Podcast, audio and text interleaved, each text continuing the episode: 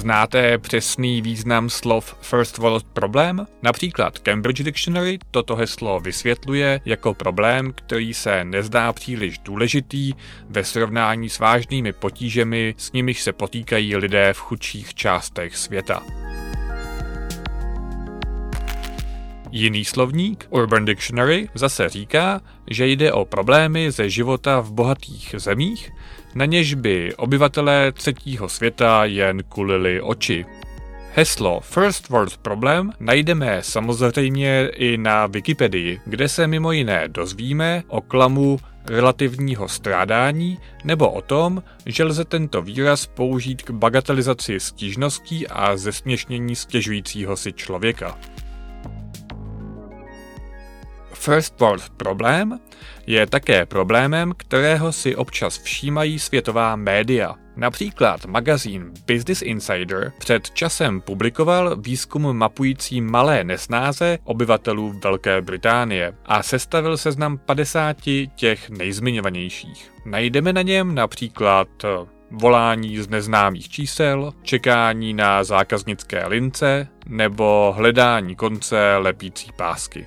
Nejspíš nikoho nepřekvapí, že spousta uvedených problémů nějakým způsobem souvisela s digitálním prostředím. Z této skupiny jmenujeme alespoň špatný mobilní signál, absence připojení na Wi-Fi, zapomenuté přihlašovací údaje k webům a aplikacím nebo padání důležitých e-mailů do složky spam.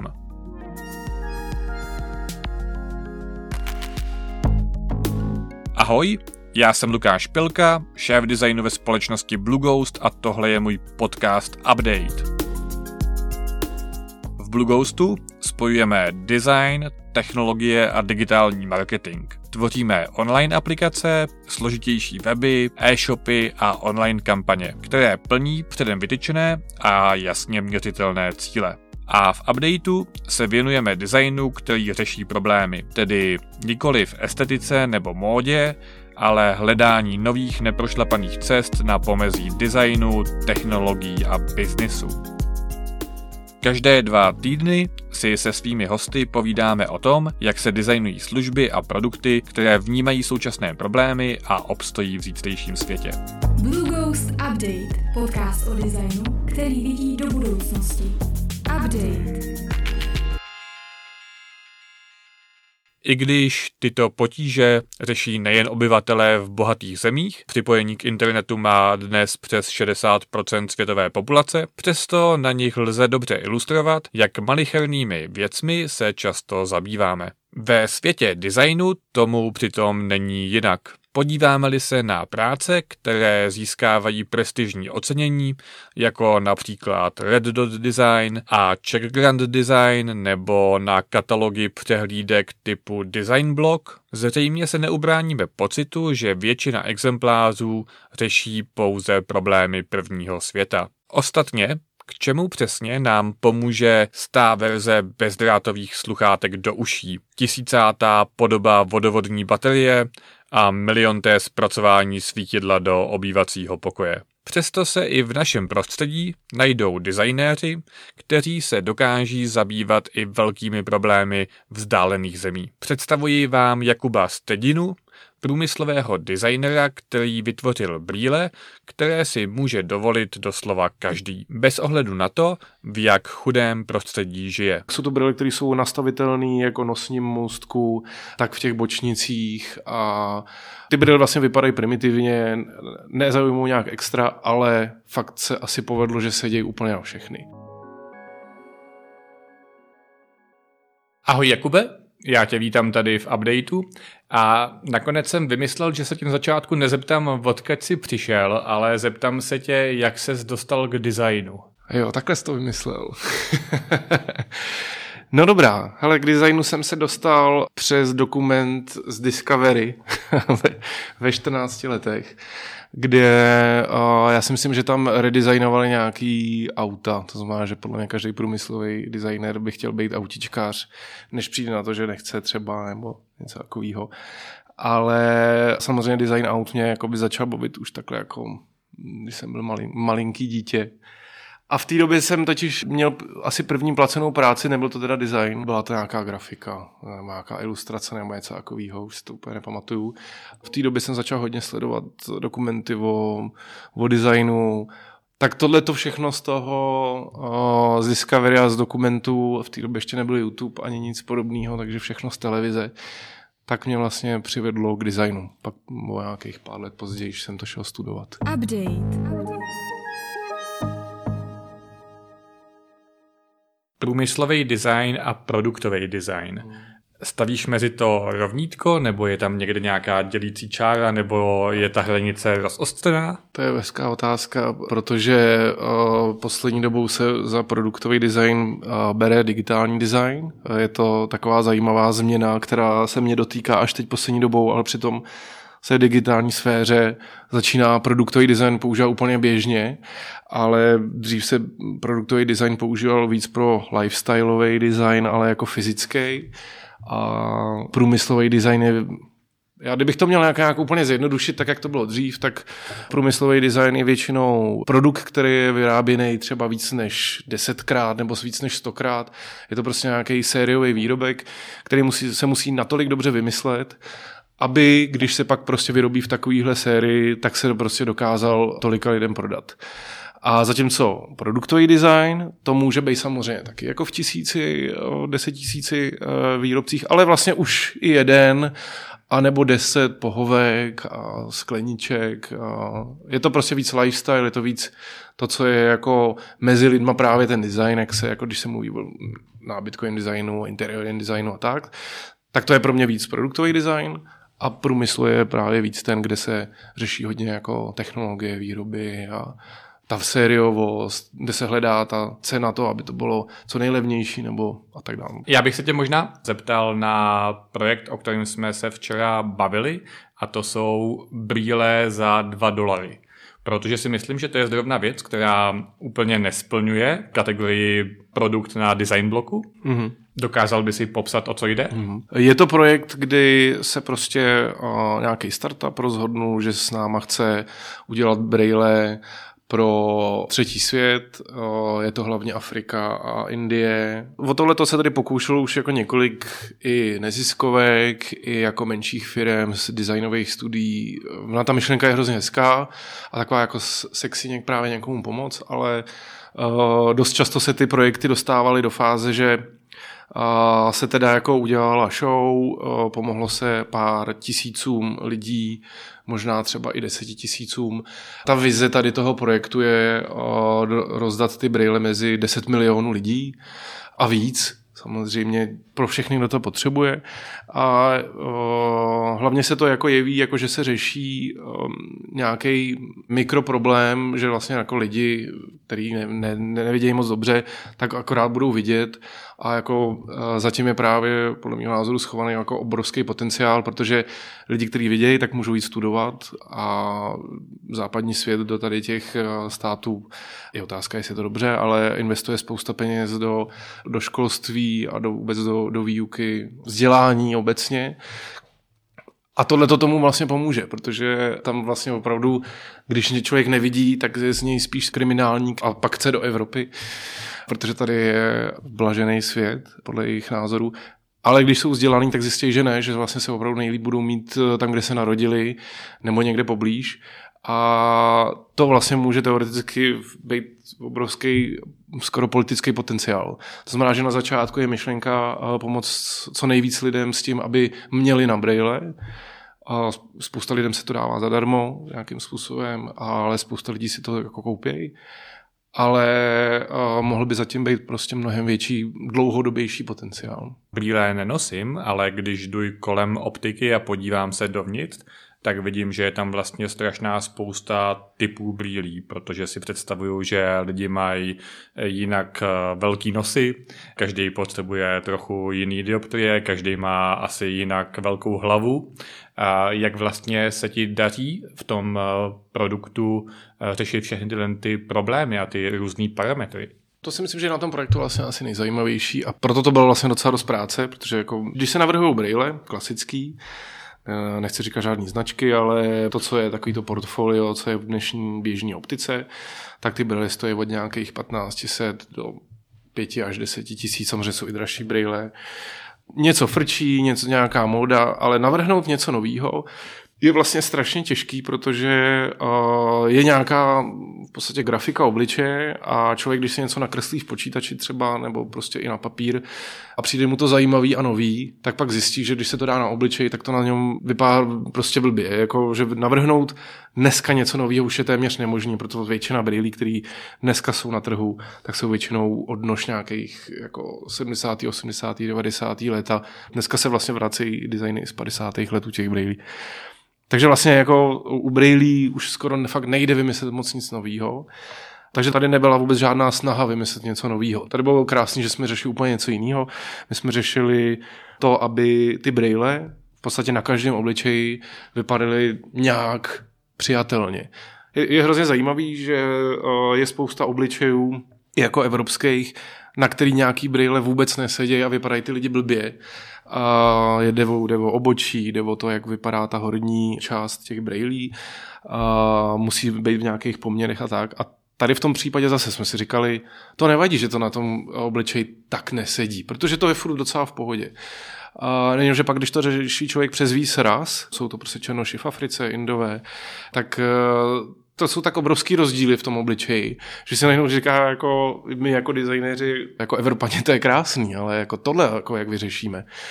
No takže, takže přesto, že si myslím, že se nám povedlo udělat relativně jednoduchý, brýle, který samozřejmě asi někoho nějak extra nezaujmou, tak jsou to brýle, které jsou nastavitelné jako nosním můstku, tak v těch bočnicích a ty brýle vlastně vypadají primitivně, nezaujmou nějak extra, ale fakt se asi povedlo, že se dějí úplně na všechny. A pak je druhá věc toho projektu, kdy samozřejmě hrozně drahý je měření dioptrií. To jsme prostě i díky tomu samozřejmě klientovi, který to vlastně vymyslel, tak jsme to zjednodušili na úplný minimum, kdy prostě to měření je otázka dvou, tří minut a není to návštěva lékaře ani optiky na půl hodiny a nějaký jako Bůh ví, jaký jako zábavy. To je strašně jednoduchý. A to, to vlastně vede i k tomu, že ty brýle můžou být tak levný, protože samozřejmě tam i ta optická služba. Mně se líbilo, a jak jsi mi na videu ukazoval, jak velký je rozdíl mezi proporcema nosu, hmm. mezi černochem no. a mezi Indskou, In, indická žena, indickou ženou. má hrozně úzký nos a tam by jako Evropan si říkal, jako proč to vypadá takhle a aby to tam vůbec drželo, tak se to muselo úplně přitlačit k sobě. A samozřejmě u černožského nosu ten je samozřejmě strašně široký. Takže tam je otázka, jestli to drží dobře, to bylo doteď řešení primárně pro ně, takže jako drží to dobře, ale uh, my, se, my se furt musíme dostat na jedny jediný braille, takže nikdy to není dokonalý, pro někoho to dokonalý samozřejmě být může, ale nikdy to není úplně super dokonalý.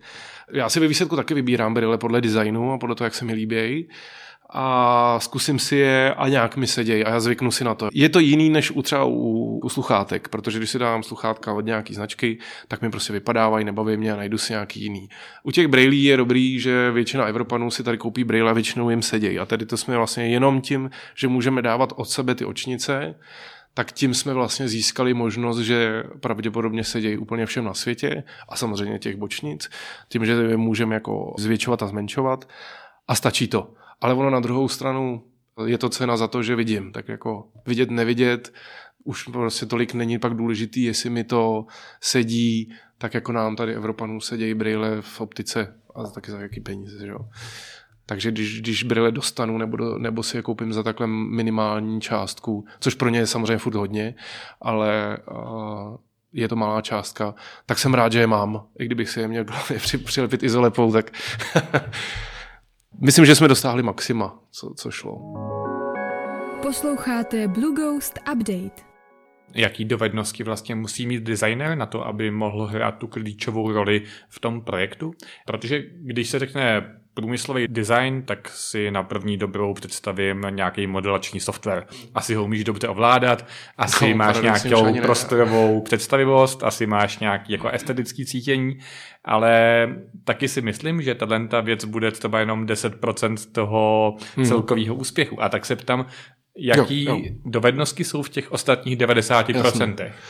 No, takže myslím si, že to je uh, zkušenost a pak je to ty jsi zmínil jako znalost softwaru, tak samozřejmě umím ty softwary, že jsem v nich dřív dělal, ale u toho vedení toho projektu, vymyšlení té koncepce a dotažení toho projektu do konce, což je třeba moje slabina, a taky už to po mně pak musí přebrat někdo jiný, tak to vlastně je hlava. Ty potřebuješ hlavu. Ty potřebuješ fakt jenom a vlastně internet a rešeršování a komunikace s, s týmem a komunikace s tím klientem a komunikace se zákazníkem toho klienta nebo klientem klienta. Udělat ten projekt dobře je mnohem víc o nějaký diskuzi a o nějakým brainstormingu, i když nemám to slovo rád, ale tady se fakt hodí. Protože jenom tak se člověk jako vyprudí ten mozek se prostě jako probrat a něco vymyslet. Protože já si myslím, že průmyslový design je jako hodně o vymýšlení.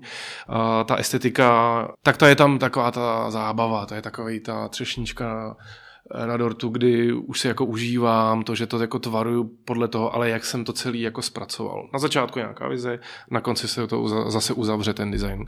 A mezi tím se dělá ta konstruktorská práce, to kamarádění se s klientama, to vymýšlení tou hlavou, to kreslení v těch programech a tyhle ty všechny věci. Já to ani teď nedokážu vyjmenovat, co všechno protože mě u každého projektu překvapí, že to je zase ještě něco nového. Každý projekt je natolik jiný, že u motorky jsme, eh, když jsme dělali elektrickou motorku, tak jsme se prostě museli zkusit učit jezdit na triálu, jako, což je strašně těžký sport. U brailích tady pro třetí svět, tak jsme si samozřejmě prošli, jak se dělají braille, a pak jsme to tak vůbec nedělali, protože to v tom projektu vůbec nedávalo smysl. Takže jako pokaždé je to úplně nějaký jiný schopnosti, které já se musím pravděpodobně jako pokaždé naučit a je to to základní portfolio furt stejný, ale vlastně se vždycky musím naučit tu věc celou znovu. No. a já tu otázku položím možná malinko jinak. O několik dílů zpátky tady byl hostem Karel Pětruchno, šéf designu v Seznamu a ten povídal, že aby vznikl dobrý design, jakože opravdu dobrý design, tak eh, ten designer vlastně musí mít jako intenzivní zkušenost s tou danou věcí. Že když někdo navrhuje GPS navigaci do auta, tak musí sám jako často a rád jezdit autem a pokud to takhle není, tak ten design nemůže být dobrý. Nejlepší designer je ten, kterýho se ten problém nějakým způsobem týká, nebo to téma ho nějak oslovuje. Tak v tu chvíli si myslím, že se jako nastartují všechny buňky, že to je jako chemie. Ale ve chvíli, kdy dělá téma vlastně jako žoldák, jo, že prostě no, já jsem designer, dělal jsem prostě 15 aplikací jo, a on říká, tak budeš tedy dělat třeba 16 aplikaci a bude dělat teď si něco vymyslím, prodej aut. Jo. A pro auto ho nebaví. A žádný si nekupoval. Jo. A prostě smrdí mu. Tak v tu chvíli si myslím, že jako, jako je lepší, jako je lepší, aby šel vlastně, řekl, tohle není téma pro mě. Protože moje vlastní zkušenost, a viděl jsem to i na jiných, ti, co zpracovali téma, kterým nebylo nějakým způsobem blízký, tak ten výsledek jako za moc nestál. Souhlasí s tímhle tím? Je to, že si navrhoval brýle za dva dolary nějak ovlivněno tím, že sám nosíš brýle a to, že si navrhoval headset pro virtuální realitu, to, že sám VR jako používáš ve studiu? No, myslím, že to první úplně ne, a to druhý asi jo. Jasně, uh, vím, kam míříš. je jasný, že jako designer musím ten projekt mít rád a že vlastně vy fakt asi 90% projektů, co děláme, možná dneska už všechny, jsou o tom, že to potřebuju vlastně. U Braille pro třetí svět to není o tom, že bych je potřeboval, ale přijde mi super, že je někdo potřebuje, takže to se vždycky hrozně hodí dělat něco až takhle dobrýho, jako dobrosrdečního. takže jo, takže vlastně jako ty témata jsou vždycky nějakým způsobem navázaný na to, ne co člověk zrovna potřebuje, ale co mu eh, dává smysl. Je to osobní věc, určitě je to osobní věc. Určitě jsou projekty, který třeba až tak osobní nejsou. Říkám si, že nejsou uh, možná pro nikoho z našeho týmu. Možná je to projekt, který je spíš jenom tak jako uh, úprava tvarů a to vlastně nemusíme dělat, protože určitě tady bude spousta jiných designérů, který potom jako skočí a budou jako rádi, že můžou eh, přetvarovat něco, co existuje ale pokud tam není nějaký jako hlubší myšlenka nebo pokud tam není něco, co by nás strašně lákalo dělat, tak to vlastně nepotřebujeme dělat. Takže asi není bezpodmínečně nutná ta vlastní zkušenost, jako spíš nějaký zápal pro tu věc. Jo, to každopádně. No.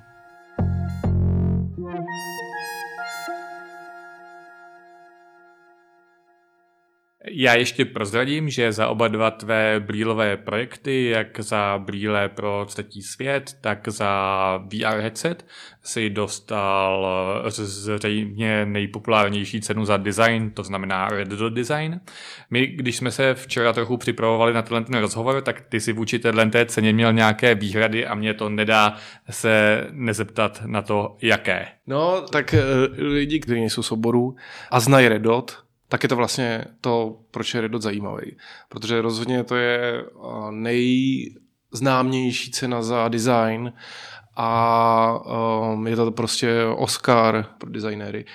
Je to věc, kterou spousta studentů potom prahne, je to prostě takový jako cíl, co by možná chtěli v životě dosáhnout, jako dostat nebo být třeba v týmu u nějakého projektu, který dostane Red Dot to je vlastně hezký. To je jako super, protože je málo cen, které jsou známý. V podstatě si myslím, že od Redotu už pak jako dlouho nic a pak začnou být ceny, které 80% lidí vůbec jako o tom nikdy neslyšelo a vlastně pokud to má fungovat marketingově, tak je ten Reddit opravdu hrozně zajímavý. A samozřejmě pro ty projekty to je jako dost dobrý.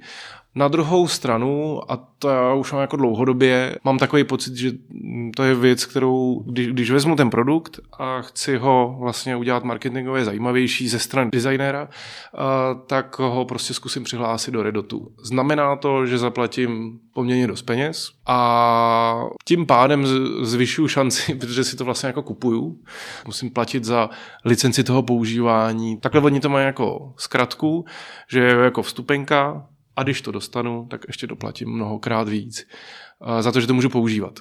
Furt to dostane, já nevím, jestli každý tisícátý, nebo jako, že kdo se přihlásí nebo něco takového. Ale což jakoby jenom ukazuje ta prestiž té ceny, že se tam hlásí strašně moc projektů, kteří jsou ochotní za to zaplatit fakt docela nemalý peníze. Na druhou stranu dost lidí i jako reaguje, co se jako mezi kolegama designerama, že prostě všechno, co má nějakým způsobem aspoň trochu hlavu a patu a má nějaký jako potenciál vizuální, tak tu cenu má šanci dostat. Teď je otázka ty dvě věci, tam, na tom se to dá krásně porovnat. U těch brýlí pro tu virtuální realitu tam krásně funguje to, že to je marketing, ty brýle je potřeba, aby se dostali mezi co, nebo aby se o tom vědělo mezi co nejvíc lidma. Je to takový potvrzení toho, že se ten design neudělal špatně. Je to relativně e, velká firma, takže pro ně zaplatit takovouhle částku za používání té značky není problém. A pro mě to byla samozřejmě oslava. Pro mě to bylo jako něco, že dokázali jsme něco jako velkého. U té druhé ceny jako jsem si opravdu říkal, že když jsme to přihlašovali, tak jsem si říkal, jestli to není dehonestující pro ten projekt, když vlastně je to prostě firma, která funguje jako primárně na pomoci uh, nějakým lidem a ne primárně na zisk, uh, jako většina jiných brailových společností. Takže u toho je otázka, jestli jako neskazím tím, že je spousta lidí, kteří ví, že uh, Red Dot je marketing z velké části, tak jestli jako by to nebude takový, jako že řekne, jo, tak vy tady děláte sice hezkou věc pro třetí svět, ale můžete si dovolit jako takhle drahou cenu. Což je takový prostě otázka, jestli to dobře nebo není, ale dneska jsme se o tom zase jako s klientem bavili a, a říkali jsme si, jako díky tomu se to dostane mezi lidi, který by o tom třeba nevěděli, který nepotřebují vědět, že je tady nějaká česká firma, která pomáhá eh, prostě, eh, aby děti v Africe viděli. A díky tomu, že ten eh, Redot jsme jako získali, tak i díky tomu se to vlastně dostane do médií a díky tomu to prostě vznikne nějaký jako asi lepší marketing než nějaký digitál nebo nevím co. No. Já docela dobře chápu, čemu je výrobci VR headsetu nebo výrobci sluchátek, který stojí 500 dolarů, červená placka Red do designu, aby prostě odlišil ten svůj produkt mezi jako tisícema hmm. jiných sluchátek, protože teďko možná audiofilové by se mnou nesouhlasili, ale pro lajka jsou parametricky i technicky jako v mnohem hodně podobný. Ale k čemu je vlastně Red Dot v okamžiku, když opravdu jako jsem v nouzi, nemám na to si koupit žádný brýle a vlastně no, jako to, co řeším primárně je ten jako hlavní účel, jako nevidím a nemám možnost jako jak vidět a teď mi někdo nabízí ty brýle a je mi vlastně docela jedno, jestli tam ten puntík je nebo není. Ten puntík je tam eh, primárně kvůli tomu, aby se ten projekt stal eh, populárním, aby o tom vědělo co nejvíc lidí a je tam taková jako potvrzení, že to není špatná cesta. Eh, já si furt myslím, že Redot fakt nedostane každý. Až tam přihlásím nějakou věc, o které já si budu myslet, že by to dostat měla a nedostane, tak se... takže zatím jsem přihlásil dvě a obě to dostali. Tak to je jako těžký zjistit, nebo bys tam mohl přihlásit nějakou věc, nějakou o které si myslíš, že to dostat nemá a zjistit, že to náhodou nedostane. Jo, jo, jo. Ne, tohle je prostě právě ten tenkej let, kdy je otázka, jak to je, ale mm, je to úplně stejný jako, jako influenceři, prostě, který oslovím lidi, protože potřebují věc dostat mezi lidi a chci jít nějakou sofistikovanější cestou těch možností, jak ten marketing dělá, je to prostě bambilion, to víme. A tohle ta cesta mi přijde taková jako taková férová. Prostě jako by ukázalo se, že ty brýle se nějaký poměrně náročný porotě líbí a byli ochotní za to tenhle ten puntík jako dát a tím pádem si myslím, že to prostě pomůže v tom tlačení jako dál. Ono to taky je o tom, že časem budou potřebovat třeba další finance, další investoři, který to jako podpořejí. Takže to všechno samozřejmě jako pomůže. No. Tomu všemu to pomůže ale samozřejmě ten koncový člověk, to, tomu je to úplně jedno. No.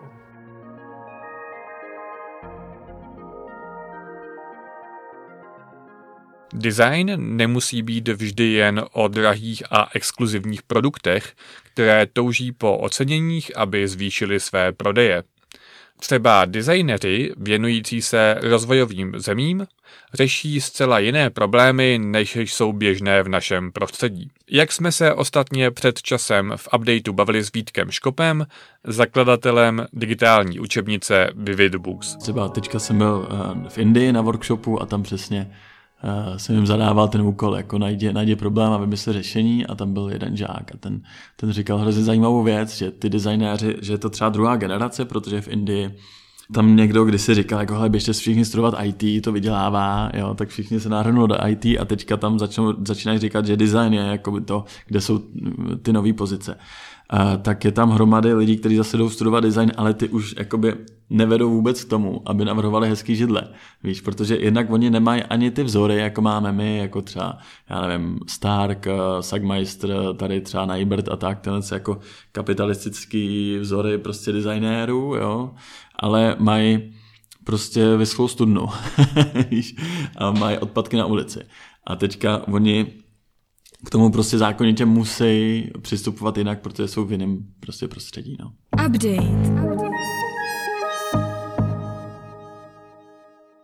Úplně poslední otázka, na kterou se tě teďko zeptám, je otázka, na kterou se ptám každýho hosta a to je, jak se promění design toho, co děláš za dalších deset let. Myslím si, že se změní uh, přístup k malosériovým výrobkům. My se na tom snažíme pracovat hodně a to je to, že když produkt začíná, tak se dá vyrobit třeba v 50-100 kusech a už se nemusí utrácet strašní peníze za konstruktéry, výrobce forem, vstřikovací lisy a návrhářů těch forem. To jsou prostě tisíce miliony korun za to, že se udělá ten produkt a pak se teda musí už udělat třeba deset tisíckrát tak dneska máme možnost 3D tisku a ta už je na tak strašně špičkový úrovni a ten 3D tisk už může být sériový. Už to není o tom, že něco vylamuju z někde z nějakých rámečků a z nějakých podpor a tak. Už jsou dneska fakt jako špičkový sériový 3D tiskárny, které dělají výsledný výrobek a v podstatě každý ten výrobek může být jiný. Což je prostě věc, která si myslím, že má obrovskou budoucnost.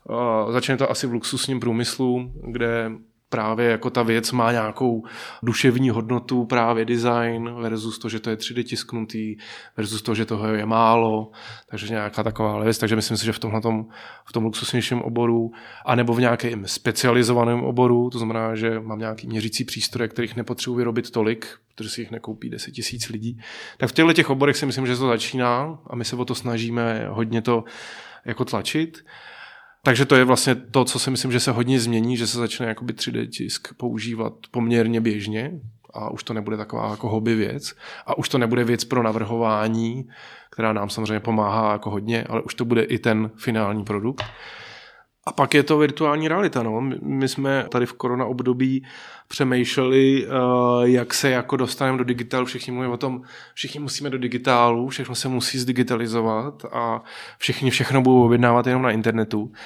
Uh, já si to nemyslím. Myslím si, že uh, je to dobrý teď v tomhle období, ale zase se to sklidní postupem času a lidi se zase vzpomenou, že existuje příroda, normální kontakt s lidma a tak. A zase začnou být věci relativně normální, nebo já si jsem možná příliš pozitivní, ale věřím v to. A věc, která si myslím ale, že v tom průmyslovém designu a vůbec v průmyslu jako takovým, kde to strašně chybělo a teď je to taková věc, že se to zatím jenom neumí použít, ale jako je to budoucnost a proč jsme si to vlastně vybrali jako ta reakce na ten digitál, to, jak všichni říkají, že, že budoucnost je v digitálu, tak my jsme si jako designéři vybrali tenhle obor, to, tu virtuální realitu. A máme několik projektů rozdělaných, který s tím souvisí přímo i hardwareově, a něco je i jako eventově a vůbec jako i to vlastně používání, jakože i s klientama řešíme to, že my jako vizualizujeme ve virtuální realitě, sami jako designujeme ve virtuální realitě, což je jako věc, která se na ní těžko zvyká, když už to člověk zlomí, tak jako dělat v té virtuální realitě je prostě strašně, je, je to absolutně neomezující.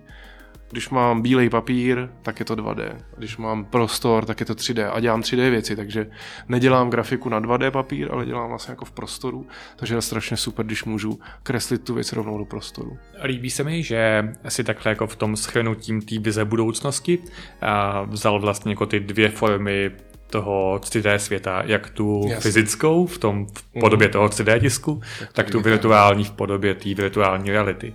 Každopádně, Jakube, já ti děkuju, že jsi byl hostem v updateu. Já taky moc děkuju. Mám radost, že jsme znovu měli v updateu designera, který řeší problémy, na kterých opravdu záleží. Nicméně, pokud byste chtěli vyřešit náš first world problém, můžete nám dát pět hvězdiček na Apple Podcast a nebo si nás přidat na Spotify. Update si ale můžete příště poslechnout také na Google Podcast nebo na update.blueghost.cz. Díky, že jste nás poslouchali a buďte up to date. Blue Ghost Update, podcast o designu, který vidí do budoucnosti. Update.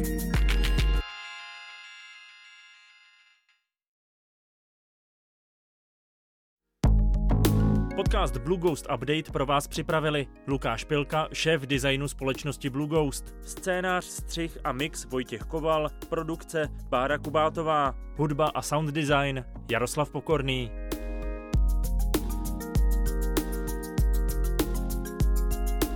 Blue Ghost Update, podcast o designu, který vidí do budoucnosti. Update.